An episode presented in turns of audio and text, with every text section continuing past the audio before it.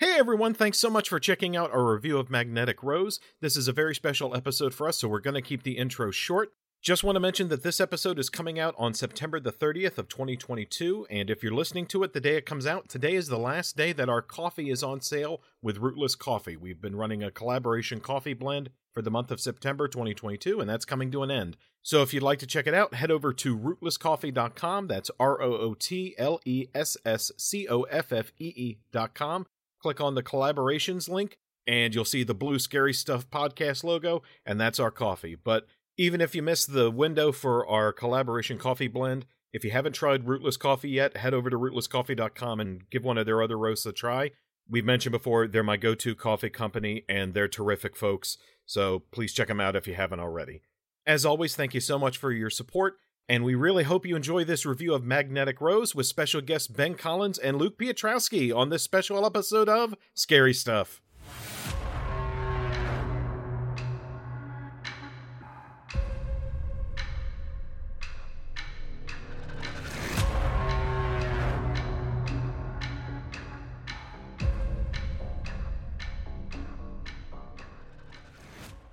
Hello, hello, hello, and welcome to a special episode of the Scary Stuff Podcast. This is Eric Dellinger, joined by co-host Nick Leamy Hey everybody, how you doing? and Jacob Jones Goldstein. Hey, everybody.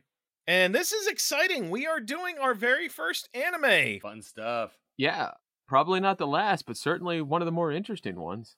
Very much so. So this is uh, you probably saw it on the episode title, but yeah, we are doing Magnetic Rose, which is technically not a freestanding thing. It has its own entry on Letterboxd though, but it is part of an anthology film called Katsuhiro Otomo's Memories, and it's all adaptations of manga stories by Katsuhiro Otomo, and he does one of the segments himself in this anthology. And Magnetic Rose comprises the first 45 minutes of it. And as of this recording, it's on Tubi. So if you want to check it out, which, as always, we're a for spoiler podcast, but also we're going to tell you to see this. It's only 45 minutes and it's available on Tubi for free. So absolutely go check it out. It's also hard to spoil. Like, it's, you know, Otomo. So even if, you know, you know what's happening, you don't really know what's happening or what's going to happen or what's up or down. So, you know, Yeah, well, it's particularly well timed too because since we recorded this, and I'll get into the time that we recorded the what you're about to hear here in a second. But in the intervening time, one of the things that's happened is Perfect Blue, which is Satoshi Kon's big directorial debut, is now available on Shudder. And if you're not familiar with Magnetic Rose, we talk about it in the bulk of the review that Satoshi Kon wrote the screenplay for this segment of Memories. So yeah, so if you haven't seen Perfect Blue, absolutely go check it out on Shudder. So I mentioned the time element of it real quick. So what you're about to hear, our segment talking to two amazing guests, is something we recorded like two months ago. It was like right before we ended up needing to take some time off. I specifically needed to take some time off. Normally, I wouldn't necessarily mention it, but there's two reasons I'm mentioning it. A, there is a specific reference to the day we're recording it because Jake references Jim Rash's birthday. So you can decidedly find out the exact day we recorded that conversation. Uh, and two, we also reference at the time that there was a somewhat nebulous release date for Hellraiser. Now we have a firm date for that. That's going to be out on October the 7th, which is going to be one week from the day this comes out. I'm so excited. I am so stupid excited. Oh, same. yeah. I mean, I haven't seen the Hellraisers, but I'm just excited because Ben and Luke are cool. And eventually we're going to do the Hellraisers. So. Oh yes, we are. Oh yeah, we're excited for it. And yeah, the conversation you're about to hear, like I mentioned, we recorded it before. We've been I've mentioned this time and time again on the pod. We've been so blessed with guests, but this is a really fabulous discussion. I'll mention a couple things up front. One of the reasons I mentioned the time thing is just to point out that it was recorded in the past. Also that it was recorded in brighter days, halcyon days, before the Constantine episode. So now when our episode t- signatures are going to be BC for before Constantine. So this is technically an AC episode, but the bulk of it was recorded BC. That's that's interesting because yeah, back when when we recorded that, I still talked to my brother. Yeah, I know, right? I miss you having a brother. Me too. I mean, Jer's a good guy. who? Our guest for that episode had some valid points. I disagree. You know, if you want a little more context on what day we're recording this, currently the Yankees and Red Sox are in a rain delay, and if it comes back, Aaron Judge will be up with the opportunity to hit his 61st home run. So, if any of you people are sports fans, that's the day we're recording this. Hopefully, the day Aaron Judge hits his 61st home run, but it's not looking too good with the rain delay. You know, we should actually make a Twitter poll at some point. Hey, podcast fans, how many of you out there are sports listeners? I'd be really curious to see how many of your uh, basketball friends you brought into this. Actually, that'd be. Oh man, I'm still working on it. I have dropped my pod link.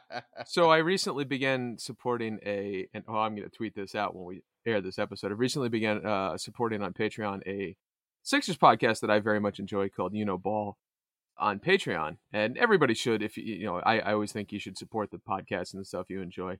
Uh, and he, they started a Discord, and because I'm a supporter, I get to be in the Discord. So I've been chatting with him, and I've dropped this link six times so far because they started a movie one. They started talking about horror movies, and I was like fucking Mr. Miyagi, just. And one of them's like, "You have a podcast?" And I'm like, "Yes, yes, I do." And it's costing me five dollars a month to tell you that, which is of course not why I'm on there. I, I genuinely like the. uh Again, today is the last day our coffee is on sale at rootlesscoffee.com. help fund our guerrilla efforts to get our podcast out there.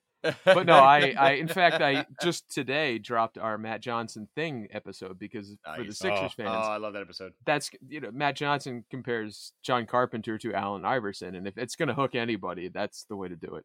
So I'm trying. I don't know if we have any Yankee fans. I mean, my brother that I used to have technically, but he's not going to listen to this one because he's not on it, so it doesn't matter. yeah, the Matt Johnson chat was fabulous, and this conversation you're about to hear is terrific. I'll just mention a couple things before we get rolling on it. One is I apologize in advance for some sporadic audio hiccups and a little bit of distortion you're going to hear. It's not bad. We had echo cancellation enabled, and like I said, for the most part, it's fine, but every now and again, there's a little bit of audio that drops out. So that's why. And again, it's a full spoiler thing. Also, this conversation goes into some interesting anime directions. So just a heads up that the conversation gets kind of adult. yeah. What other podcast can have the preface of this episode might be more risque than our Hocus Pocus episode? we definitely plumbed the depths of the anime spectrum. I mean, come on, how many other podcasts can talk about having the the anime equivalent of woods porn? Eric didn't even know what to say to that. He just was like, "I hate you." no, I, I can't think of a better lead into the discussion. Let's get to it. Alrighty. I am very excited to bring on our next set of special guests for this episode of the podcast. As screenwriters, they've worked on the feature films Siren, Stephanie, Super Dark Times, The Night House, for which they just won a Fangoria Chainsaw Award, Yay! and they're working on the upcoming Hellraiser movie from Night House director David Bruckner. yes! Joy. And more appropriately for this episode, alongside their friend Kevin Phillips, they're the hosts of the Sync Ratios podcast on Neon Genesis Evangelion. So I am delighted to welcome to the pod Ben Collins and Luke Piotrowski. Yay! Yeah, oh, yeah. Hey guys, nice, nice to be. This is Ben speaking, by the way. We should probably identify our voices just in case. And this is this is Luke. Yeah, this is our first time with two guests, so yeah, we should probably do samples so we don't have the the rustic films commentary dilemma of oh. Justin Benson and Aaron Moorhead saying that they sound alike, so no being able to tell them apart. We we do. Luke, try to sound different. You can't do it on command. If somebody could affect an English accent, that would really help. We could we can try. So wait, Lu- wait, wait, we didn't get Luke's voice. So what did what did that say? well, here's then here's my voice check. This is Luke's voice check. So now, yeah. Oh. Well, we're glad to be here, guys. I mean, we definitely uh, are excited to talk to, about you know everything. But when before on Micah, though, you guys were just telling us you were friends for like a really long time. I don't know. It seems like it was something worth mentioning. We- I was excited to hear that. Yeah, the, as of now, 20 years uh, in September. It's such a beautiful thing. I love that you know the month. That's hardcore. It's what I do. Although I wondered, Luke, it might be September for us too, because I think we would have met at the beginning of the school year. It's probably somewhere around there, because I think the first time we met would have been fall of '99, your senior year, my freshman year. Because if you guys know, the first time we met was Luke was wearing an Evil Dead T-shirt at high school. Nice. and eh, like you know, there's only going to be one guy in Fayetteville, Georgia, in 1999 wearing Evil Dead t-shirt. So you got to you know be friends with that guy. You, know? you got to you got to say that's a cool shirt because you know, I mean, how many times else is he going to hear it that day? And you know, eventually we became friends. I good. still have that shirt, by the way. It's still upstairs. Do you? Yeah. Oh, nice. Is it is it still in wearable condition? It is, but it is also extra large because in high school, for some reason, I did not need an extra large, but I would wear extra large T-shirts, and so while I there. while I had the body for like tight T-shirts, I just did not take advantage of the situation, and so It was the style at the time. It was the '90s. Things were happening, you know. It's, it's like I, I'm I'm feeling seen. yeah, yeah. I mean, it looked great at the time, but I do remember that it was a large, like an extra large T-shirt. I do remember that actually. Somewhere buried in this closet to my left is a NERV logo T-shirt that I used to wear in college. I also had one of those. Oh, nice. Also, extra large. I still have that one too. No, mine was was much bigger than that. But to mention uh, on the the Eva topic, and, and obviously, well, we're big fans of the work you've done in movies. But I wanted to mention at the top too that I first listened to the Sync Ratios podcast. I think it was around like October, November last year was when I saw on one of your profiles on Twitter that you had a podcast, and I was so excited to see it because I was. Evangelion was a big series for me in, in my kind of anime infancy, I guess. When I started watching it, there were only three VHS tapes out at the time. Oh wow! So Oh, gee, damn. you were ground floor. It would have been like 1996 early. Hell yes, dude. Yeah, you beat us. That's great. Yeah. Yeah. so, um, and like it was a whole bunch of odd stuff. Like I, my first model kit that I ever got from my local comic shop was an Eva Unit One. nice. Wow. Nice. We were just talking about my college days. I had three posters on my dorm wall, and one of them was the Eva wall scroll from Death and Rebirth, where they used for the the manga entertainment Death and Rebirth DVD cover. But Hell yeah. Wait, with the, which one was that? Was that with the the, the Star Wars like group shot of everybody? yeah, it's yeah, it's group shot of Shinji, Rei, Asuka, and Kaworu, and then it's got like the red crucifix in the background. It's kind of like to the side, catty To corner. the side. Yes. yeah, it, okay. it was that a teaser poster for Crouching Tiger, Hidden Dragon, and Alright. the poster for John Woo's A Better Tomorrow. So just shout Well, out. hell yeah! Very cool. All cool shit. Yes. I mean, Luke, do you you had you had a Rei Wall scroll, I think, for a while, right? Did I make that up? I have a Rei wall scroll from The Vengeance of Excalibur, which was the only. I think I talked about this on Sync Ratios. It was like the only anime store around in where I lived anyway at the time. That's where I got my NERV T-shirt as well. I had I got the. I still have that wall scroll too, and it's in good condition. It was a cool looking wall scroll. Mm-hmm. oh, nice. No, it was in your apartment for years. It was yeah, it was always a fixture. Yeah, t- we skyped with Timo Tjahjanto uh, on nice. something, and he he called me out on it. It was like Yeah. he still makes fun of me for like being a weeb and like an anime perv or something because I had this big old scroll in the background. Whenever we like chat with him, he brings that up. he he's better at teasing, I think, than like anybody because he teases both of us in really sweet ways. Nice. And I like that. That's always a consistent thing. Timo's a great guy. Really, really. He's cool an guy. affectionate bull. He's our Toji. Yeah. Yeah, yeah, very sweet guy. Someday, someday, we're dying to work with him on something. Yeah. Oh, that'd be fabulous. Yeah. That'd be fun. I, I just introduced my roommate to The Night Comes for Us. Oh fuck yeah. Hell yeah. Uh, that was actually it was holiday viewing, which funnily enough, you were also responsible for my holiday viewing this year because as a byproduct of listening to sync ratios, you got me to watch Bokurano. Okay, so that I was gonna ask because I remember we was texting with the, the account on Twitter or whatever, uh, and I knew that one of you we sort of had indoctrinated into the Bokurano cult. Yeah, that, that was I was familiar. I'm I'm sorry, I'm blanking on the mangaka's name at the moment, but I I was familiar with his work from I'd seen Shadow Star Narutaru. And I was familiar with the concept of Bokurano, but I never just pulled the trigger on actually watching it. So yeah, that was my Christmas viewing, and couldn't see my family because of COVID restrictions. So so Uh, stuck Wow. up. So because you were so depressed from watching Bokurano. instead of deck the halls or jingle bells, I had uninstall stuck in my head for several days. Oh yeah, I mean that that it's one that really it like everything about that show is a really like I don't know, it has like a memorable quality that has some I don't know, there's something nostalgic about it that I can't quite put my finger on. And it's it's one of those things that we always talked about that like of all the kind of like post Evangelion shows that at least that I had seen anyways, that was the one that felt like it carved out a really unique place and had a really interesting, like not comparable because nothing's as deep as Evangelion, but like the emotional density of that show, really powerful. The one that we've always really liked, and it's not, it's never been popular. I don't know why. Aesthetic as well. It's really strong aesthetically, and and I, I just definitely think of the opening credits. Of, like there's a shot of like one of the characters running through a sunset Oh hell yeah! uh, and running in this really like, awkward human way. Just that color palette of sunset, and I think comparable to Evangelion, there's like a really specific soundscape of like uh, sounds, music as well, and how they use that, but also just the sound of when the the Koemushi character will appear, or like the sound Mhm. of the chairs spinning, and like things like that. There's a very aural space that's in the same way that Evangelion. I can hear every one of them in my head when you say it. It's beautiful. Yeah. Yeah, it's like every single one of them is so distinct. Yeah. Yeah, no. So that was that was my holiday viewing for for 2021.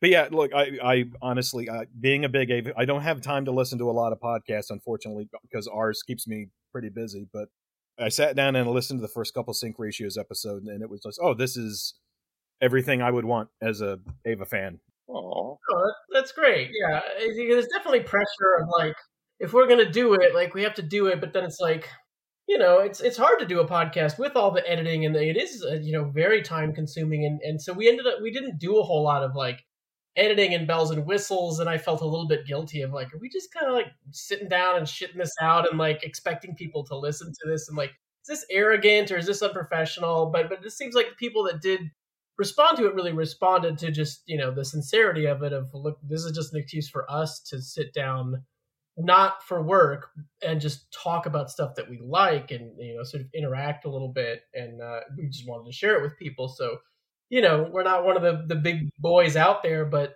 i don't know yeah it was a labor of love. And so it always it's always really touching to hear that people took to it as they did. Yeah.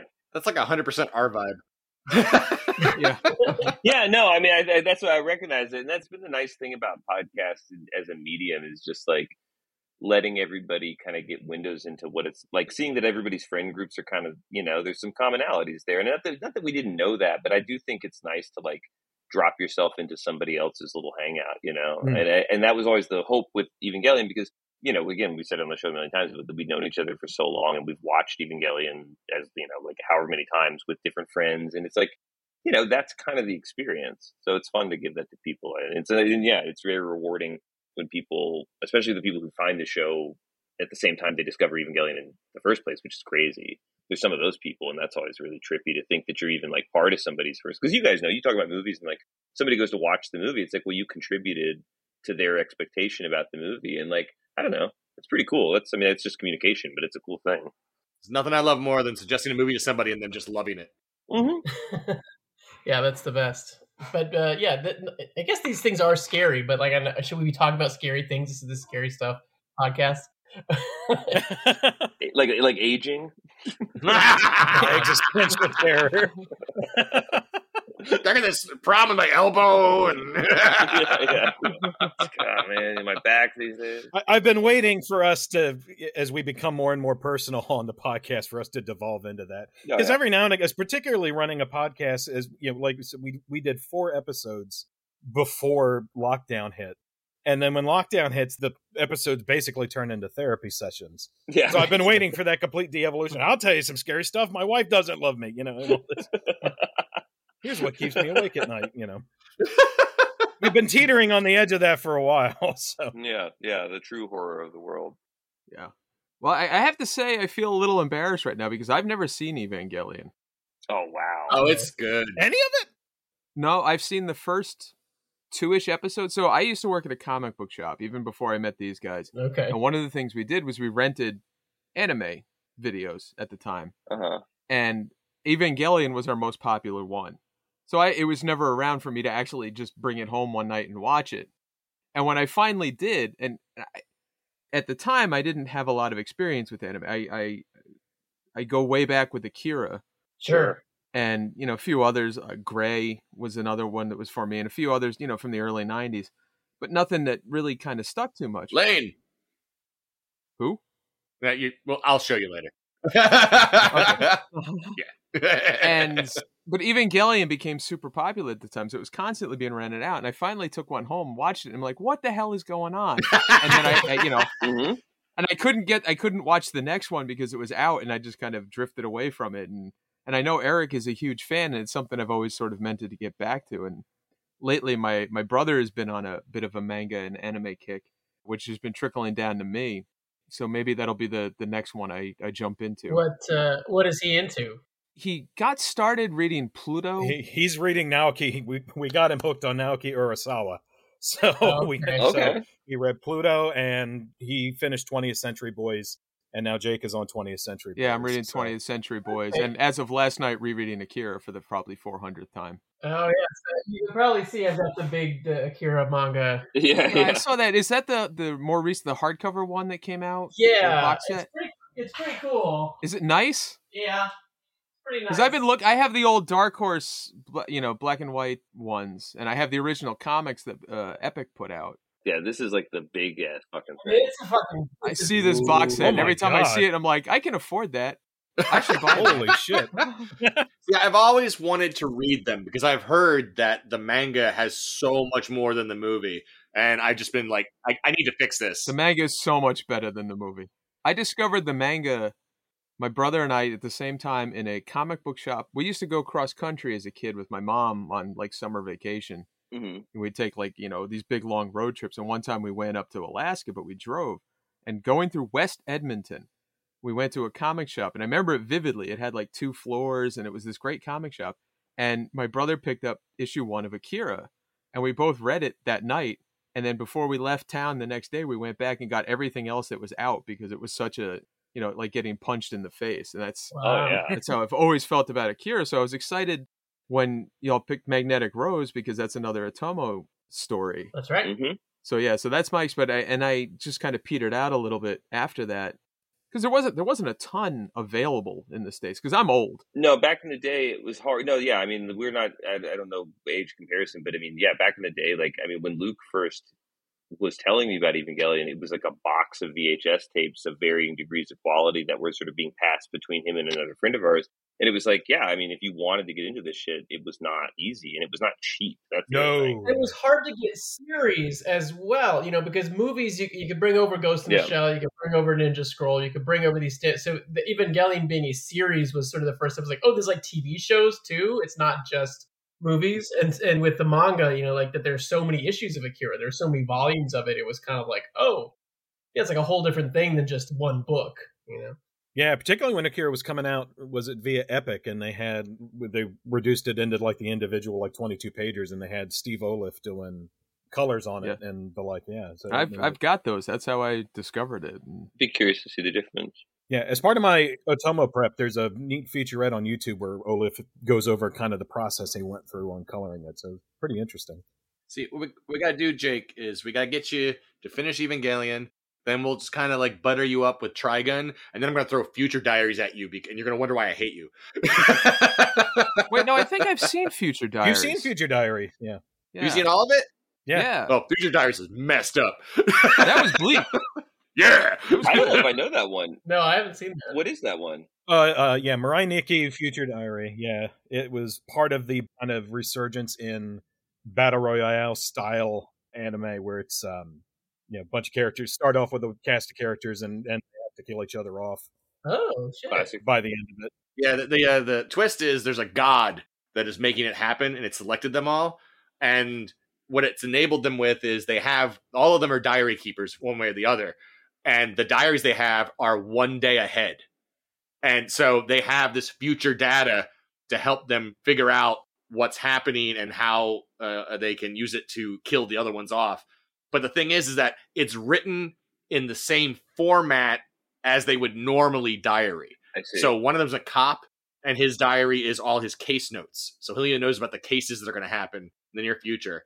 And like one guy, the, the big one is there's this one person's diary. It has nothing in it except one of the other person's details, which is creepy as hell because it means that they've always been keeping a diary on them this whole time. oh, this is cool. No, okay, I'm and I'm I'm intrigued. It's it's like a Who's this from? Is this recent? It's from about a decade ago. Um, do you guys know the anime Big Order that was kind of nefarious about five years ago? No, I don't think I do. Okay, it's it's from the, the the same guy who did that. It was particularly uh, notoriously bonkers anime that had a single season. But yeah, it's Mirai Nikki was released as Future Diary. It was put out by Funimation. Okay. So, and I'm, I'm guessing they still have the rights to it. So now it's probably on Crunchyroll now that all the Funimation stuff is moving over there. Yeah, see, yeah, because I, I was a Crunchyroll guy, so I never I, I couldn't afford to do both for the longest time. So I just like picked was like all this Funimation stuff that I just missed because it was hitting somewhere, and I was like, uh, I'm not even gonna look because I know I can't have it. So. it, it starts off really kind of interesting and normal, and then it starts just gut punching you. Great. That I mean, that's that's the favorite shit. Is like the crazier some things. Like when you start with a good concept and then you just work the concept into the craziest like lather you can get to. Like that's what I. That's Mhm. definitely what I'm looking for. Typically. Yeah, similar to uh, Platinum End, the the one that just had an anime. It's it's by the guy who did Death Note, or the- Yes. the, two guys who did Death Note. Uh-huh. it's kind of similar conceptually. I, I didn't watch Platinum End, I, but I know the gist of it. But the concept of it's kind of similar to Platinum End, where it's Yeah, I was thinking about starting that one actually. Just the other day, I saw that I think the whole series is up now. So Yeah. I don't know. I bought the first volume of the manga because I love Death Note so much and like just devoured that. And uh, yeah, big fan of those two guys. So I, I do want to see what what they did afterward. the reception to it's been mixed. Yeah, but uh, Yeah. but yeah, the artwork I saw from the manga looked phenomenal. So if- yeah, what but where we kind of got back into anime, it's funny for a large chunk of my life too. Talking about Eva is anime was kind of my like solitary thing where I had friends who kind of liked some stuff, but you know, no one I knew in high school liked Eva. I was the, the only kid who liked it. Mm-hmm. Everyone else just you know thought Shinji was whiny and couldn't identify with it and whatever. So Right. so anime's been one of those weird solitary things where I didn't often have folks I could share it with, but now we we have a mutual friend Shannon who started doing these anime weekends Mm-hmm. and he would just have people over and he would take whatever was airing that particular season and he would basically just build a lineup and he would show the first two to three episodes of a bunch of different shows and be Huh, so okay. all right so and we would just camp out in his house for several days and be like all right here are all these shows so you can see which ones you like which ones you don't go home watch them and Oh, that's Sounds cool. It'd be like 15 to 20 of us in this house too. So this was a Damn. Okay. half party, half viewing. It was it was always a good time. I do not have fifteen to twenty people in my life that I could show anime to. I don't no, not not at one time. no, Unfortunately. no. I don't think we've gotten that many even now.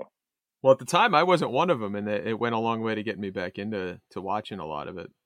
Well, you got the, the good news is that Evangelion is waiting for you whenever you want it because it's like it's the kind of thing I really do think that like as we say on the show a lot, it just depends on your experience is always going to be different no matter where you hit it, you know. And so I think it's like there's some of those things sometimes like for me like I get alienated by like really popular things that I don't know about sometimes if it feels like I missed like the hook, you know uh like when everyone got into something, it's like if you and sometimes I, I don't know, sometimes things do work that way, but I think Evangelion is one of those unique ones. I mean, obviously that's why we did the show, but like I think it does work wherever it'll find you wherever you're at. And I think it'll bring things no matter who you are and no matter, you know. So yeah, I don't know. It'll be fun for you one way or the other, I think. You'll like it. somewhat related side note since we're talking about our friend Shannon it's so he is someone who's not a fan of Eva never finished it knew the gist of what happened in the movies wasn't interested and I was trying to get him to go back to it at various points I was like you should give it another shot and he's no I'm not going to watch it not going to watch it and then when Rebuild 4 came out 3.0 plus 1.0 hmm he's a really big fan of European and Spanish guitar, acoustic guitar music. So I said, "Hey, here's the first two tracks from the Paris sequence that Shiro Sagisu did." And I got an email back from him, and he said, "You know, I think I'm going to try this rebuild thing Wow. because you know I don't need to watch the original series; I can just watch rebuild." And then I watched Oh the final movie. and said, "Well, Yeah, I mean, you can technically. you but- can, but Yeah. Yeah, I, I need to watch the last movie again. I've watched it a few times at the time, but I mean, I, I yeah, I'd be, it's, there's so much in there, you know what I mean? Because like I, I, we didn't, you know, no one knew how much it was going to connect or how much it was going to be, you know, and it's just like I think it nearly broke our brains in some level. I mean, it's yeah, that would be wild to just be like, oh, I'll just pick it up right now, like you know, like, but like, was he happy with it?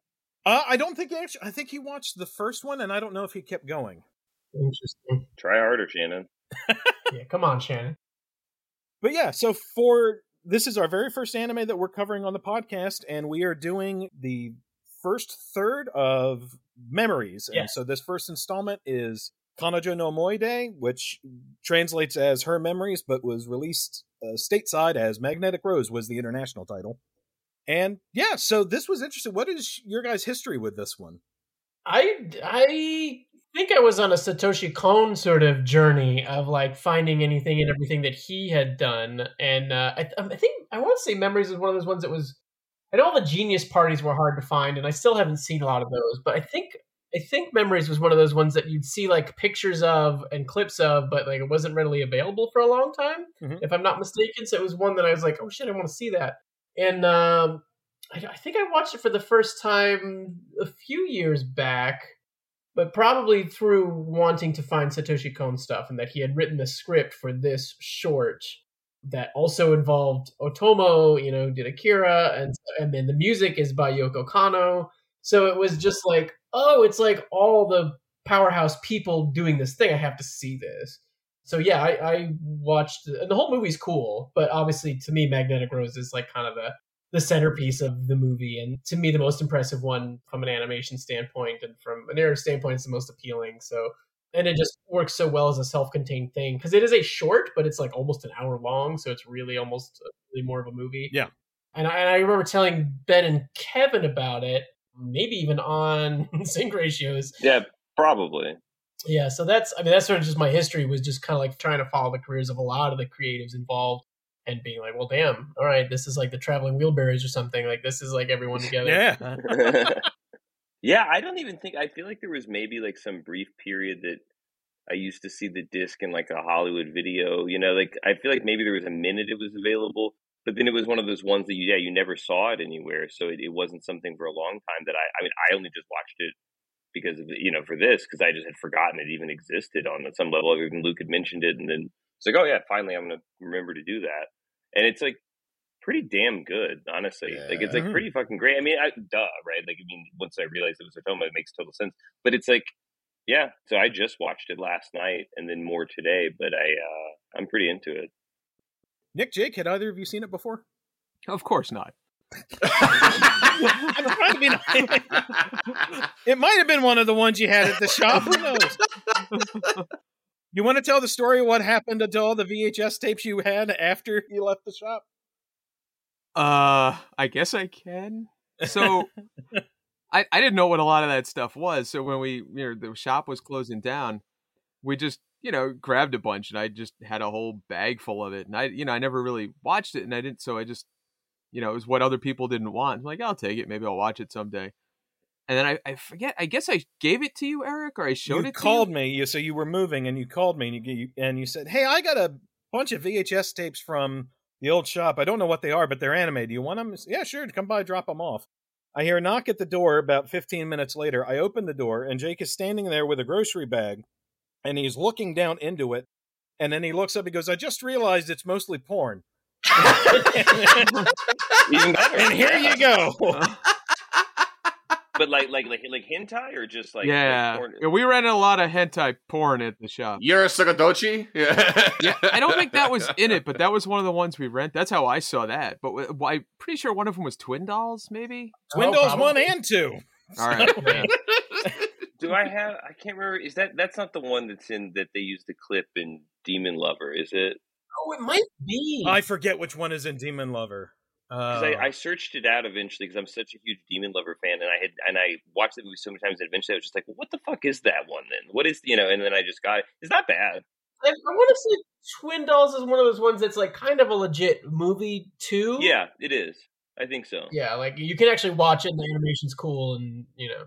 I can't say you shouldn't watch it in your comic shop when you're opened. no, probably not. Yeah. That one I can say. Or like, what's the the Overfiend or whatever? Legend of the that? Over- Legend of the Overfiend. Yeah, that was another one that I got. That's but that's a pretty cool one. That one's not bad. Okay, so Legend of the Overfiend is one of those that I've heard so many people talk about. Like, so I've never seen it, but so many other people, and every time it comes up, they're Wait, like, you've never seen it? I've never seen it. But every time I talk to people about it, they're like, oh, yeah, that one. Wow, don't watch that. I'm like, yeah, but everyone tells me not to watch that, which makes I me want to watch that. I don't think it's like the other thing. It's more. I'm guessing the people that you're talking to have probably not seen that much hentai. So if it's like Probably not. anime fans that haven't, that then watch that because it it's more of an anime than not. You know what I mean? There's Yeah. not like a ton of sex in it or anything. That one has actual cred. Like Sho Aikawa uh, did the screenplay for it, and yeah. No, it's and it's I think it's pretty cool. All I know is any movie that has the line, ah, pussy, after 3,000 years, you know, I might need to give a minute. yeah, no, I mean, it's, it, look, I mean, yeah, I mean, it's definitely hentai. There's no You knew he was going to say it, Eric. You I knew knew it. he was going to say it. I think Luke still has my DVD of it. Maybe I don't, I don't remember if I. I think I do. I haven't, I haven't watched it yet. I actually haven't seen a whole lot of that stuff. I, I read this. Neither have I. I've only seen the first. Yeah. Yeah, there's a bu- there's an anime book I read. I forgot the name of the author, but it was one of the first sort of like scholarly like books on like anime. And she has a whole section on um you know hentai. Uh, Helen McCarthy.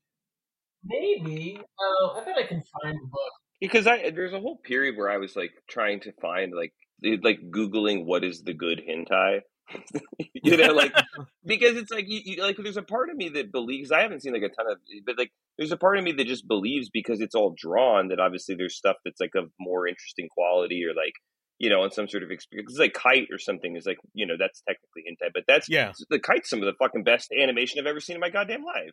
And it's like, so I'm like trying to like, you know, how do you, so that's how I got to stuff like Legend of the Overfiend. It was like just trying to find if there was stuff that was like sort of more legit. And I think there is, I just, it's hard to find because obviously there's so much hentai and, you know, like you Google those lists and stuff and it's just going to be bogged down with new stuff. Like, oversaturated. Yeah.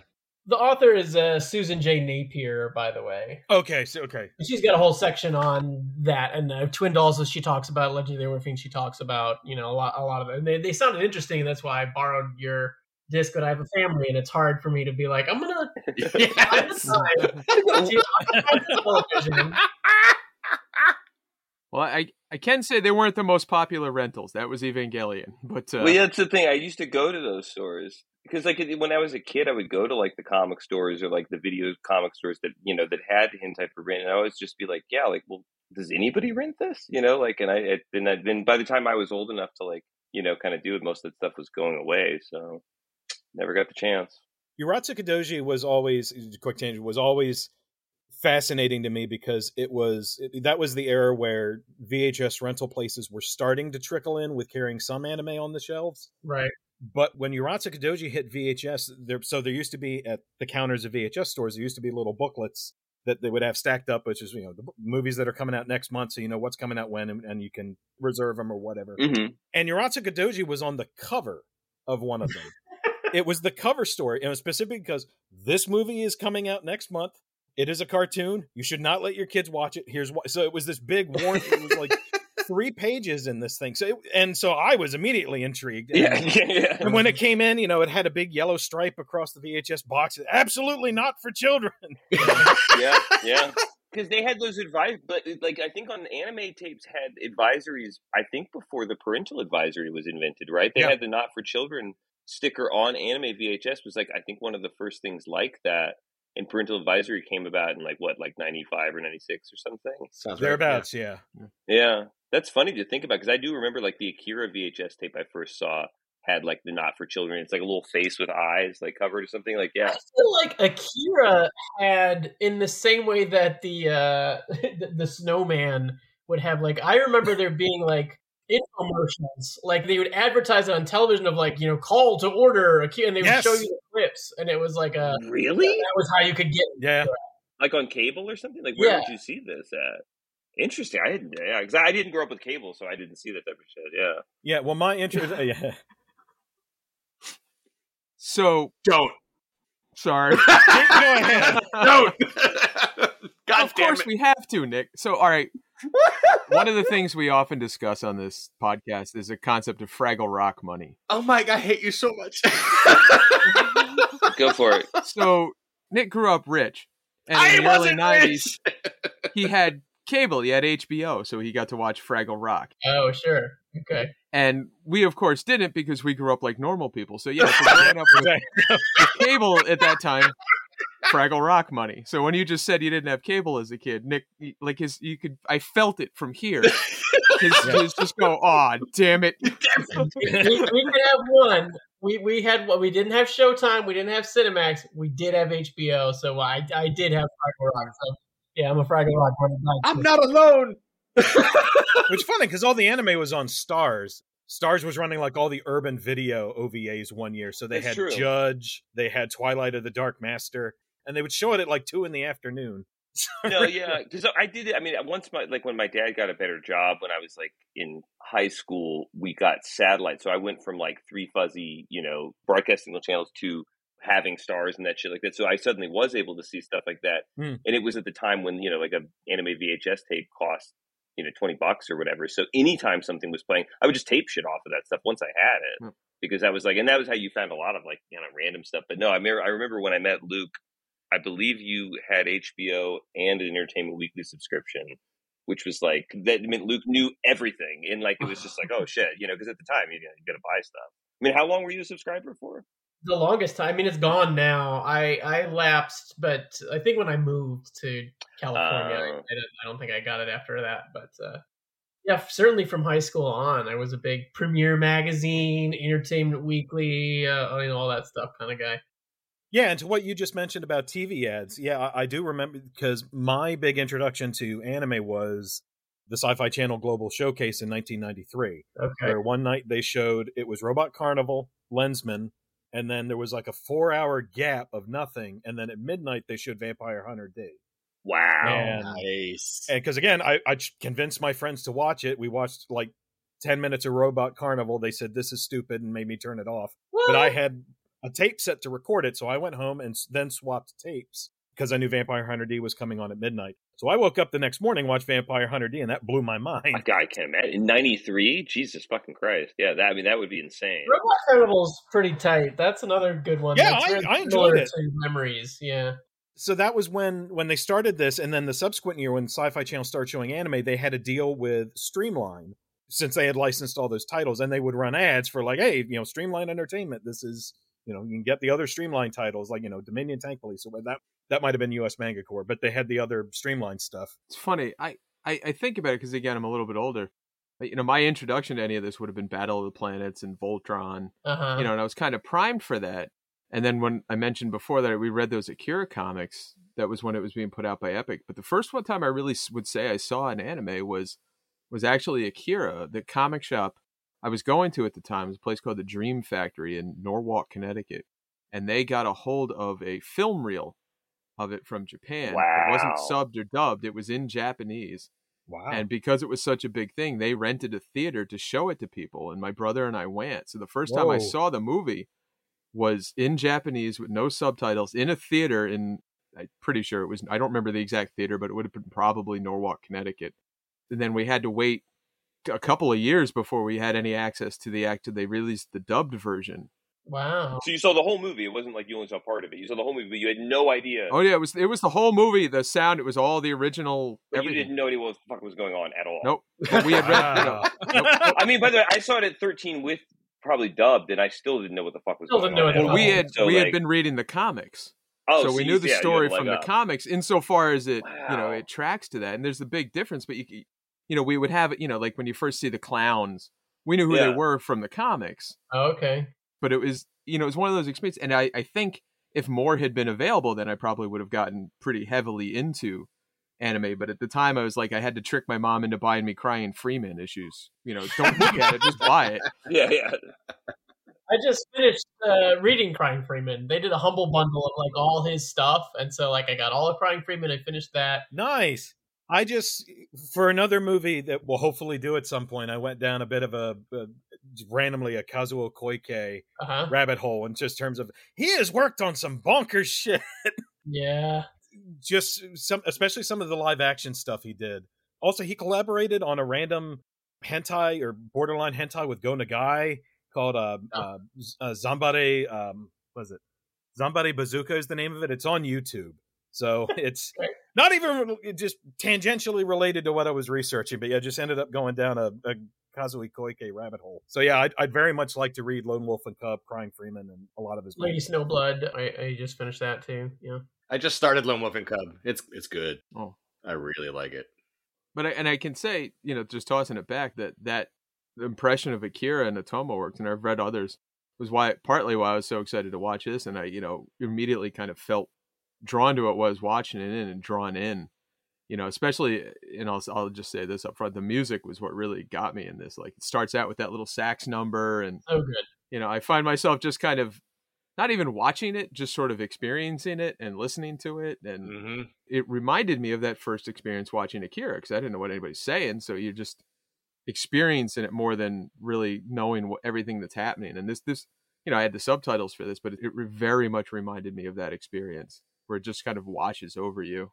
I was thinking that that was sort of the way to to do it because I, you know, I was like trying to take notes and like I had what we were we were supposed to do this like weeks or like a month ago, and I so I watched it then, and then I was like rushing to like oh let me rewatch it before we we actually talk about it because it's been a minute, and like wanting to take notes and like think about like what am I gonna say, and then it's just like I don't know, like I don't think the right way to watch this is to really analyze. Like I was like asking myself like.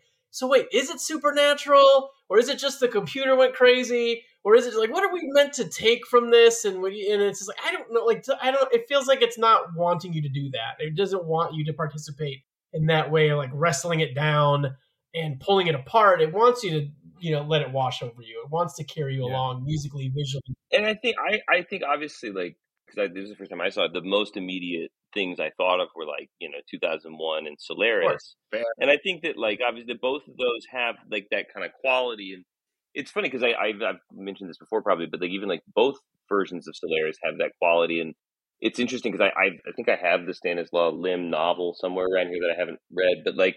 I assume that you know Solaris is popular enough that like that's probably something of an influence here. But there's been a lot of Solaris ripoffs. Usually, I like them.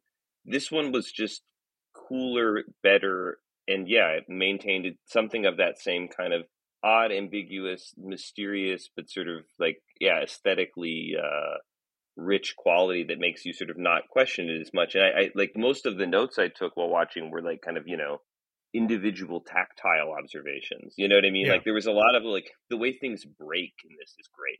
There's a lot of breaking Yes. bodies and things and things pulling off and stuff. And there's just like the detail of some of that movement, the way things fall and like Yeah, the doll falling over. Yeah, incredible shit. Yeah. I love that they they retain the borderline bioorganic element that Otomo's mechanical designs have. You know, cables running everywhere with this almost, Mhm. and then this put this fragile veneer over everything. Yep. So you have this facade of opulence, you know, Mhm. that's crumbling over top, and underneath is the standard Otomo, you know, pipe work where everything is leaking.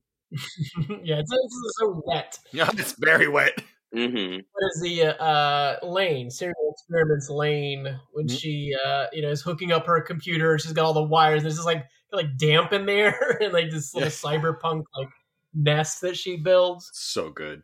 You know, I, I can tell you, you, you mentioned notes, and normally when we watch, you know, a film, I'll have a couple pages worth of notes from just, you know, repeated viewings. And I took exactly two watching this for the three times I watched it. First one is I love the sax and the theme music. And the second one is I am not rooting for Corona. And that was my only notes. So, since you've read Otomo before, did you go and, and read? Did anyone read the manga for this? No, no I wait. I started rereading Akira because that's what I had at, you know, at hand. But I, I would like to go read the manga for it. Yeah, it's out of print at the moment. So for anyone who's listening who's unfamiliar with it, so this movie is it's an anthology of three shorts, each done by different creators, but they're all based on Otomo short stories, which are all collected in a series that was uh, called Memories. So the title of this takes its name directly from the series. The short that Otomo did that inspired this, same name, Kanojo no Omoide, and it's basically just a much more truncated version of this where it's ostensibly it's the same overarching idea where it's you know the crew out there they're going through junk and they get a distress signal the distress song is different. There's not the opera runner. So in this one it's madame butterfly it's Puccini. In the original it's uh, moonlight serenade by glenn miller. So they hear Mm. moonlight serenade playing Huh. and they go and they investigate this ship and it's has the same where it's kind of a, a fancy interior but not opera hall. It looks just more like a mansion or they comment that it looks like a library. Hmm and the bulk of it is based on the robotic servants oh. Again this is it's much shorter it's only like 20 pages. So in mm-hmm. in the finished film they're depicted as these cherubic like characters you know holding up dishes and in the original they're just kind of more stock 80s where just they're just kind of uh, obelisk like robots with a round head and Mm. kind Like of a scoot around. D two, like a like a Star Wars droid. Yeah, pretty much. Yep, just like a narrower R two D two, and they just walk around and they. Creepy ass baby angels was probably a better choice. Yeah, I'm trying to yeah, yeah. I think so. I think it was. So where they end up going with it is, you know, they're looking at this place. It has the same thing where they see there's food there that it looks okay, it smells okay, but they, it tastes awful. There's a library, but they pull out all the books and all the pages are empty. So same basic principle, but it does have a counter narrative where there are bits of it where it will cut to the diary of the Ava character in this, Uh-huh. Ava Friedel, who and what'll be her journal, and it'll just be an exterior shot of the station. So every now and again, it'll cut to like a diary entry and her internal monologue, or you know, past internal monologue, because as in this, she's long dead. But yeah, it's basically they find out that the person who's in there was dead, and that it's the computer has started this magnetic centrifugal force. They go to leave, the robots attack them. They hop out of the station and they're still in their suits, and that's when they see that the ship is being ripped apart and pulled in as part of this magnetic rose, and it ends with you know, Okay. just a shot of the rose, and it ends with another internal monologue from Ava. So it's it's kind of just a much more rudimentary version of what we get. So it is interesting to read seeing Otomo in making this. He does the final installment of Memories, but for the first two, they are done by different writers and directors. Right. And like Luke mentioned, that this one's written by Satoshi Kon, which I completely didn't realize because I had seen this so long ago. I didn't know who Satoshi Kon was. I didn't know until Luke mentioned it. Yeah, and and I mean, we're both like massive Satoshi Kon fans, and I just like it makes so much sense now. You can see, yeah, that he's adding a lot to that. I mean, like this director, he was he did key animation for a lot of stuff, but did he direct anything else like of notable? I was looking it up right before we got on. There's not a lot. It looked like. I mean, or nothing that was like big, right? he's he's mainly contributed to anthologies and funnily enough we were talking about robot carnival earlier he did franken's gears okay. in that one which is probably the one that made my friend say that's dumb let's shut this off because that's the which one one with was Franken's Gears? uh, the old man who's assembling the frankenstein like robot in his basement and it ends with the pov shot of the robot rising up and kind of crashing towards him Okay. it's one of the, the many dialogue free ones i think there's only the one in there that has dialogue like the one with the with the woman with the earrings and the um. Yeah, there's a there's a really beautiful segment in there. Um, it's been a minute since I've seen it, but yeah, oh yeah that's yeah that's the one that has dialogue and i'm blanking on the name of it yeah, it's been a minute. Yeah, he did Franken's Gears and Robot Carnival. He did a segment of Genius Party, and he did a segment of Animatrix. He did the. I haven't gone back to rewatch Animatrix, but he did the Beyond segment. Okay, I'm trying to remember Yes. which one that was, or not, if I've seen that one in a long yeah, I can't. I, I wrote down that it was Beyond, but I didn't go back and, and rewatch it, so I can't remember which one that Well, was. Well, he's great in this. I mean, it's a shame he didn't do like more features and stuff. Because going in, I just kind of assumed that Otomo had directed this one because that's I Same. figured if and and and it's like which is kind of amazing because you I mean it, we Luke and I talk about that a lot on the show like the sort of what the credit hierarchy really is on some of these things because it's like it's I mean animation even in this country is like a different system than we're used to in terms of like what the credits mean I think. And so with something like this it's it's always interesting to see when like like how Anno is like the executive director and like whatever that means compared to you know but this maintains I think so much of the quality that you would want from it and so it's like it's kind of amazing that this i mean like i again i like maybe he's just really good at translating you know like within a style or something maybe he's not. But i mean it, as far as like it makes me wish it, i mean otomo should have made more movies anyways. This guy could have done that too. It would have been great. Like i don't know. Yeah, he did an excellent job. And to touching on Otomo doing more movies, so like I mentioned, I had seen everything Satoshi Kon had done, Perfect Blue and Post, hmm but I'd never gone through and it was like, all right, and someday we're going to do either Perfect Blue on the pod or we'll do Paranoia Agent or something. And I was like, all right, so at that point, I'll, I'll actually get into his manga stuff. So I never really got into his pre Perfect Blue work. So I completely didn't realize that he had done this. And I completely didn't realize that his first non manga writing credit was a live action movie that Otomo directed, which is called World Apartment Horror. And You did read about this. I tracked it down You see, you've seen it? yeah, so I I don't know where I put the case for it. It's literally on my television at the moment because I was rewatching it before we started.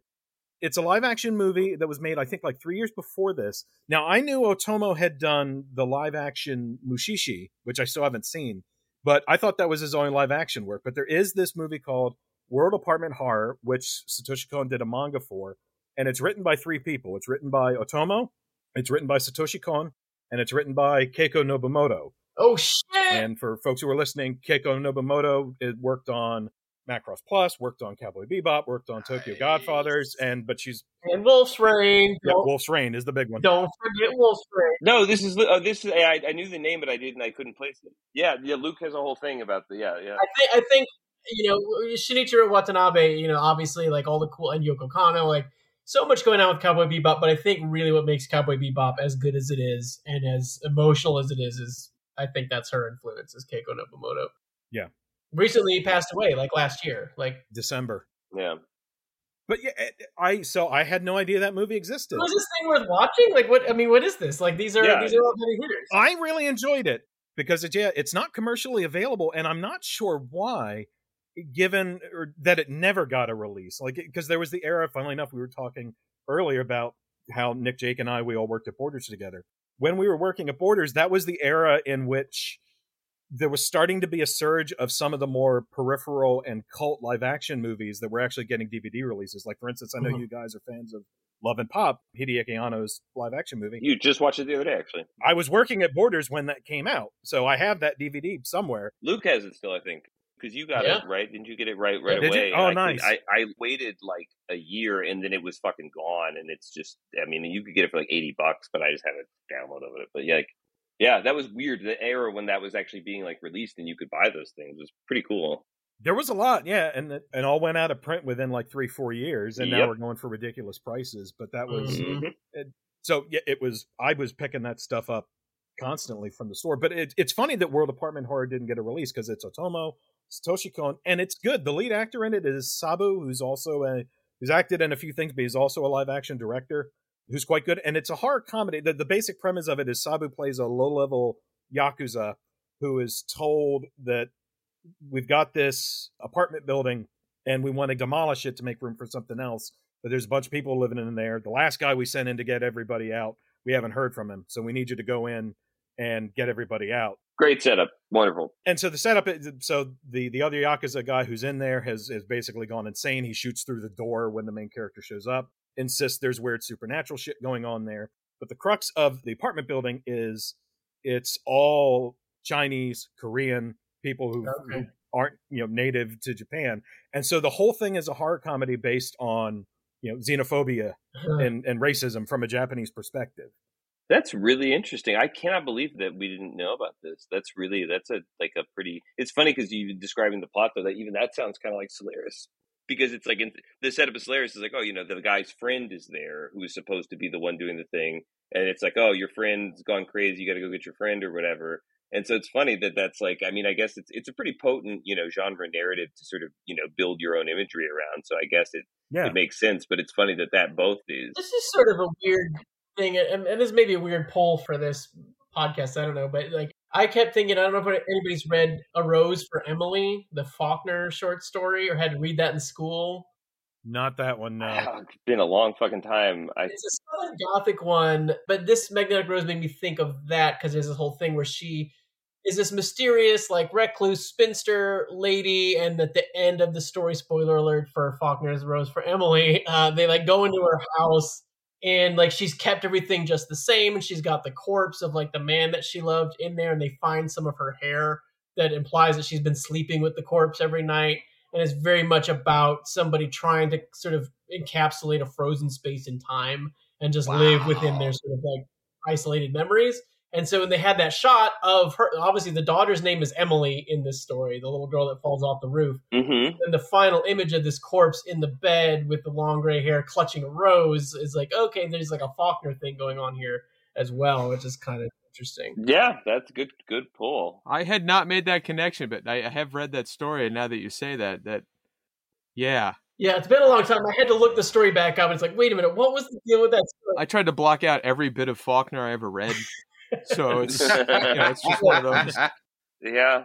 Although I'm curious now because that's I I didn't know. I mean, you I think you've mentioned that maybe in passing, Luke, but that, that so yeah, an interesting you know Faulkner, Solaris, Kubrick, you know mashup here. It's a good blend of things. Ridley Scott too. Obviously, there's a lot of alien to it. Of Yes. like the, it feels very blue collar. That there's these like junk guys, and there's Yep. oh a distress signal. All the cutting back to the ship while there's like the storm is going on. Like it felt very much like when they're on, you know, the planet seeing the eggs, you know, and we're sort of like, what's going on down there? You know, what are you Yeah. seeing? Definitely had that Ridley Scott sort of vibe. I think the big thing for me, though, like that one of the big observations I made comes back to something I, I don't know if we talked about on the podcast, but like it's something that we encounter a little bit in our professional lives as, you know, screenwriters and making movies that like there are some genre combinations that sort of almost like price themselves out of being viable. And space horror is one of the ones that is the, the biggest, it's a big challenge. I mean, I think like VFX being, you know, more like easy to do on your own means that people have done more like low budget space horror. But like when you look at it for a while, there was only like these kind of big ones because to build the sets, to build the ships, to build all the models, do the thing, it's like, yeah, you got to spend some money. The, the appealing thing about horror as a genre from a commercial standpoint is it's cheap to make, but it stands to make a lot of money. Yes. When you start adding sci-fi elements to it, your budget balloons, and all of a sudden, what's so you know, it's a surefire hit for the genre. You know, why it's such an easy gamble to take is like, well, that's not true anymore. And you know, all it takes is a couple of budget, you know, failures to like, okay, we're not doing that anymore. But even then, I mean, even if you had all the money that you know Ridley Scott could ever want, I don't think you could accomplish what they do in this. You know, and it's No. one of those fundamental, like for Luke and I, I think it comes up a lot on on sync ratios, but like it's just always like a funny thing that you know we love this stuff that's so imaginative and like the fact that animation is just you know limited by your abilities and your imagination, you know, to draw it. You know, and whereas like we to make our movies, we have to like kind of write something that's cool enough that convinces somebody to spend enough money to make the thing look convincingly cool like it was supposed to when you read it. And it's like when you watch something like this, you're just like, God damn, it's such a good example of how they they get to do exactly what they envision in some level. And like that like you know, you can compare it to Event Horizon, you could compare it to Solaris, you could compare it to 2001. But even those movies are very much like, you know, compared to this, you can see the limitations, even in just shot selection. You know, like because it's like you build, you spend all that money, and you can, you know, Well, even, even in the nature of the horror and like what what's sort of startling to me is like, look, this is, I think it's horror, Mhm. but at the same time, a lot of what's scary is beautiful stuff. Yep. Like they'll turn and be like, oh, this opera play, and it's so scary, but it's so beautiful, and you only have that measure of control if you're like, you know, a real master of like, you know, cinematography and filmmaking. You're like, an animator has complete control of all that. So when you come to this, you know, oh, this beautiful woman in a beautiful field is somehow like really creepy, and then that that's of course juxtaposed with like all this decay and all this sort of Otomo crazy, you know, stuff with these baby statues flying around and and uh, you know all the rotting food and the and the stage that like that his life turns into a stage. Like all these things that are kind of like beautiful moments are given this and you could never do that in live action. We could never write that in a script because nobody would understand. Like no it's scary when it cuts to the little girl. It's scary when it cuts to the opera house you know it feels foreboding yeah It, it reminded me uh, years ago. I read a novel by uh, Donna Tartt called "The Secret History," and one of the the main functions of it was about beauty and terror being kind of the same thing. And it, Mm. what you just talked about, it, it, I thought of it a few times watching this, and it it clicked in that way. and goes hand in hand with with the exec going back to what you said earlier about just how well executed it is that it is visually well, a it's just gorgeous. Studio 4c and the crew did an amazing job and, a, and from a design perspective it's terrific. But it, it's visually ambitious in its execution in a lot of ways. Miguel has the one pov shot which is him looking at the the dresser when he's in the dressing room and so you have the, the mirrored effect there. But I love that the kind of the terrifying moments in it are so simple. Like uh, to me, the the scariest beat on the first watch is in that sequence. It's Miguel when he's facing away from the dresser, and the tone of the light changes, and your reaction to or your comprehension that Miguel is now terrified isn't a facial reaction. Before then, it's just the shot of his hand trembling as he pulls the gun up Mm. Mhm. and so little things like that. And then also on the second watch, you mentioned the, the figurine toppling over. How that is, for lack of a better phrase, intensely shattering the second time through and understanding the full context of that. Like I literally was like, oh my god, this. Yeah, no, I, I really like the because they do flashlight stuff. You know, Yes. like I, I just watched uh, Incantation last night. This found footage horror movie from China. It's actually pretty scary. It's a little too long, but it's it's really does some clever stuff. And you know, the, the thing that found footage horror movies can do so well is like actual natural light. You know, where we're not sort of in like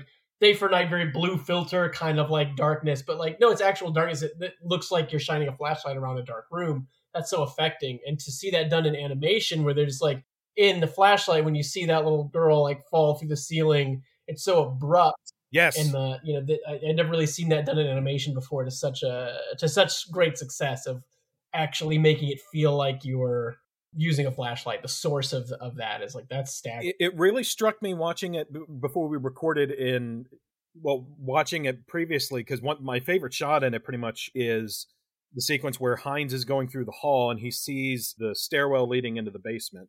And he sees it initially and it's empty. And then he turns around and we have another mirror moment where he has the hall mirror.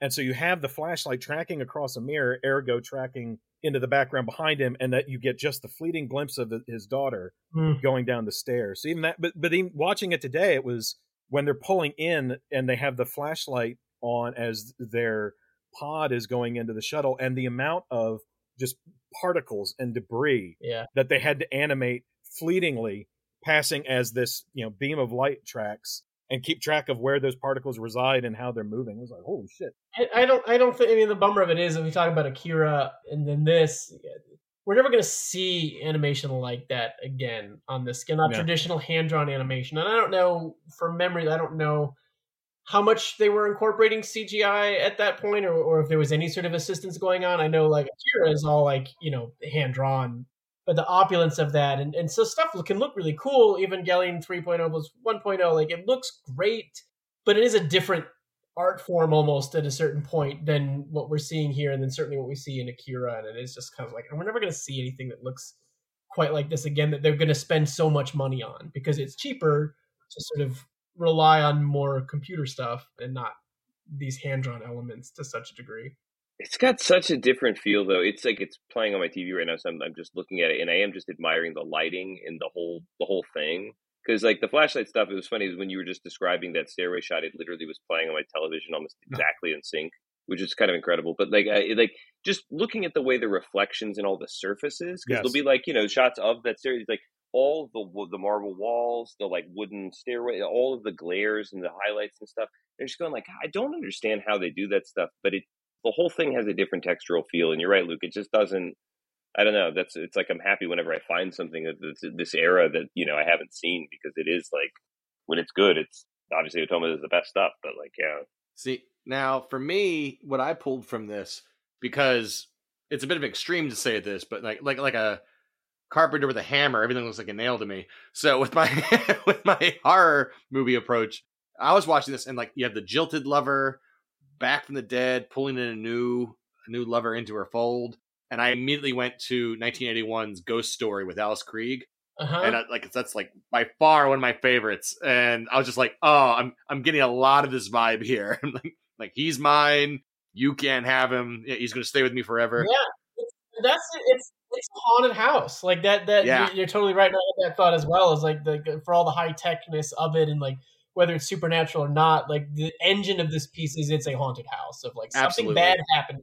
You find out, oh, she did she kill her lover to sort of keep him as he was in her mind, and so she's oh she's a murderer, and these things are playing out here over and over again, you know, throughout, and like oh we come in here, we've we've entered into the haunting, you know, that's super cool, yeah, and Alice Krige is so oh. scary in Ghost Story, even like, haunting, just, haunting. Eyes, just yeah, she's so creepy. like, she had that way of just looking like carrying the decades of despair, and, and, yeah. and oh, she's she's mwah, chef's kiss in that.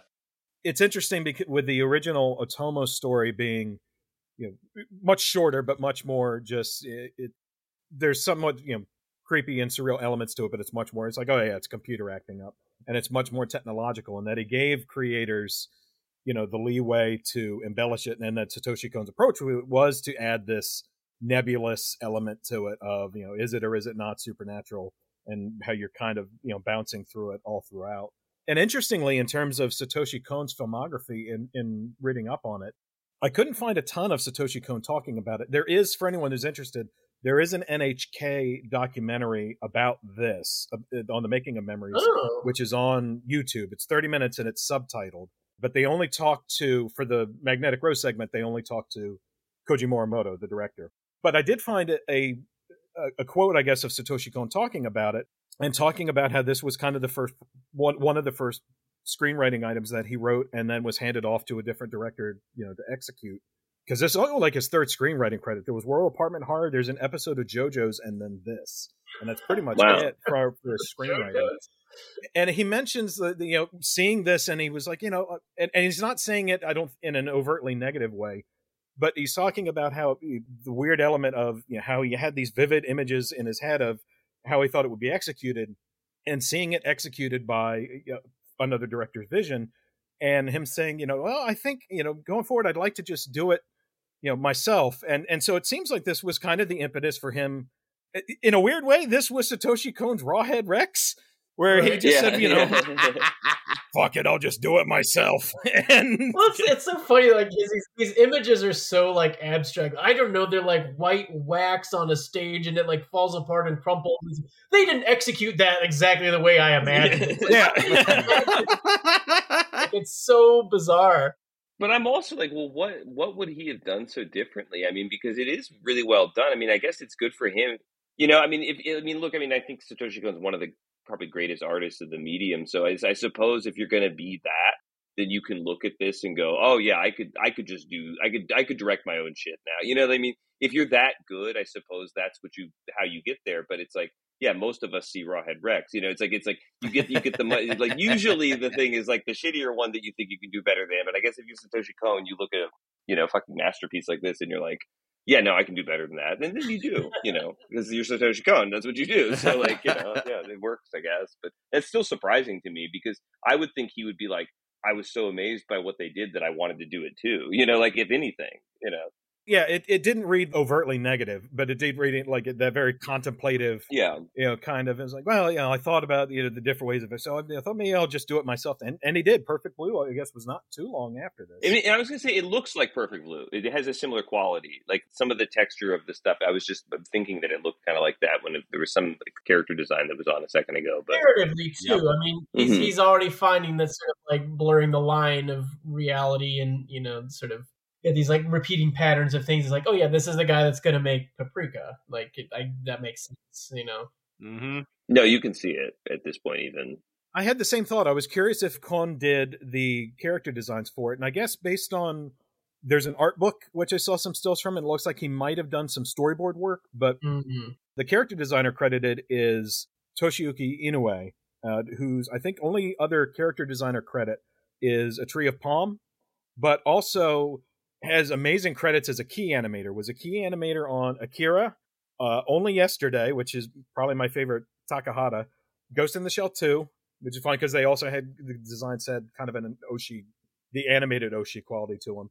Uh, Millennium Actress, Paprika, Wolf Children, uh, so working with Hosoda and Belle, which just came out, but also was a key animator on Eva Rebuild 3 and 4. So amazing key animator credits. wow, Jesus, he must be like one of the best. Like, People Ghost in the Shell too. The opera house like quality and, and the the little cherub robots. It definitely gave me vibes of Ghost in the Shell 2. Like where they Oh, go, yeah. they go to that place and there's like the looping stuck in a time loop basically. There's like little butler robots and stuff, and it, it all is very opulent and big. It, it reminded me of this a lot. I need to go back and yeah and see it. I didn't think of that at all. So Yeah, that's a weird movie. I actually really liked Innocence Ghost in the Shell 2 when I saw it, but it's been ages. It's a weird one. Well, we're bringing up design stuff. One other person I'll toss out who I thought was interesting was he's a key animator on this. He's also credited with firearms design. So he, I guess he designed the, the two guns we see. But it's Mitsuo Iso, who was also, funnily enough, he's credited with weapon design on Ghost in the Shell. Okay. oh wow, okay. He was a mechanical designer on Roujin Z. Uh, he wrote one Evangelion episode. He did the script for episode 13, the Lilliputian Hitcher episode, which was directed by Tensai Okamura, who does the second segment of Memories. He does Stink Bomb. okay. But also, most folks probably know him because, and I haven't seen these, but I know folks love them. He's the creator of Denno Coil, the anime, and then he also created Orbital Children, which I guess just hit Netflix and has gotten some good buzz. But Denno Coil, I know, is an anime that I haven't seen, but has a very ardent fan base.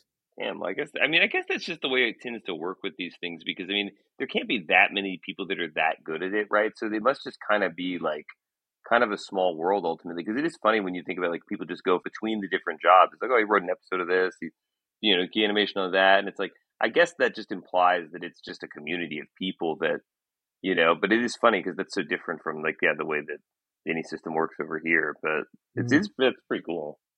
So you you mentioned a community of people, so I guess I ought to sneak in my my recurring bit here. Oh What a segue. Go for it. So each episode, I try to connect whatever we're watching in some way to the show Community. I've been waiting for this. and and each episode they get more and more esoteric because you know obviously nobody who worked on this also worked on community but akira which is of course otomo's masterpiece or i would call it his masterpiece i don't think there's a lot of argument there. Fair. the original 1989 dub of that featured barbara goodson who voiced takashi kaori and a few other characters she also and this is actually a repeat from a previous connection Cheating. she also I, I'll accept it. I'm curious. She also did voices on a on a video game called Lords of EverQuest, which I played back Ah! then. I was a huge EverQuest fan. Yes, you were. uh, which also featured Fairuza Balk's voice on that, so this was our community connection for when we did uh, Craft? The Craft. Thank you. But anyway, Keith David also does voices in that, and Keith David, of course, was featured on Community. Yeah. so that's our connection. Barbara Goodson via Akira to Keith David via EverQuest because I was a big EverQuest nerd. Very good. So any anytime I can go through that particular game, and there's a lot of ways I can, I'm going to go through that game. So I I, no, I I appreciate those kind of things. That that reminds me of one of my favorite community jokes because it has to do with voice acting. There's an episode when they're all they're on walkie talkies and everybody's code name is a different cinematic Batman,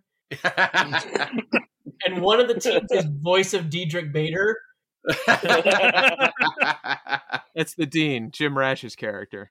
Specifically, voice of Diedrich Vader. yeah, That's the uh, the paintball episode in season six. it's such a deep cut joke. Wait, which which Batman is he? Brave and the Bold. He's the Brave and the Bold cartoon Batman. yeah, Oh, is that like the more recent one? Yeah, that was uh, like 10, Mid- 12 years ago, something like that. Okay, okay, yeah. I must Cartoon have been, yeah, I, I must have fallen off at that point. I was an original Batman animated series guy, but I fell off after that. It was all like a team up show. So uh, if you've seen the clips of, oh, I'm blanking on his name, the voice actor for Bender and Futurama, John DiMaggio. John DiMaggio.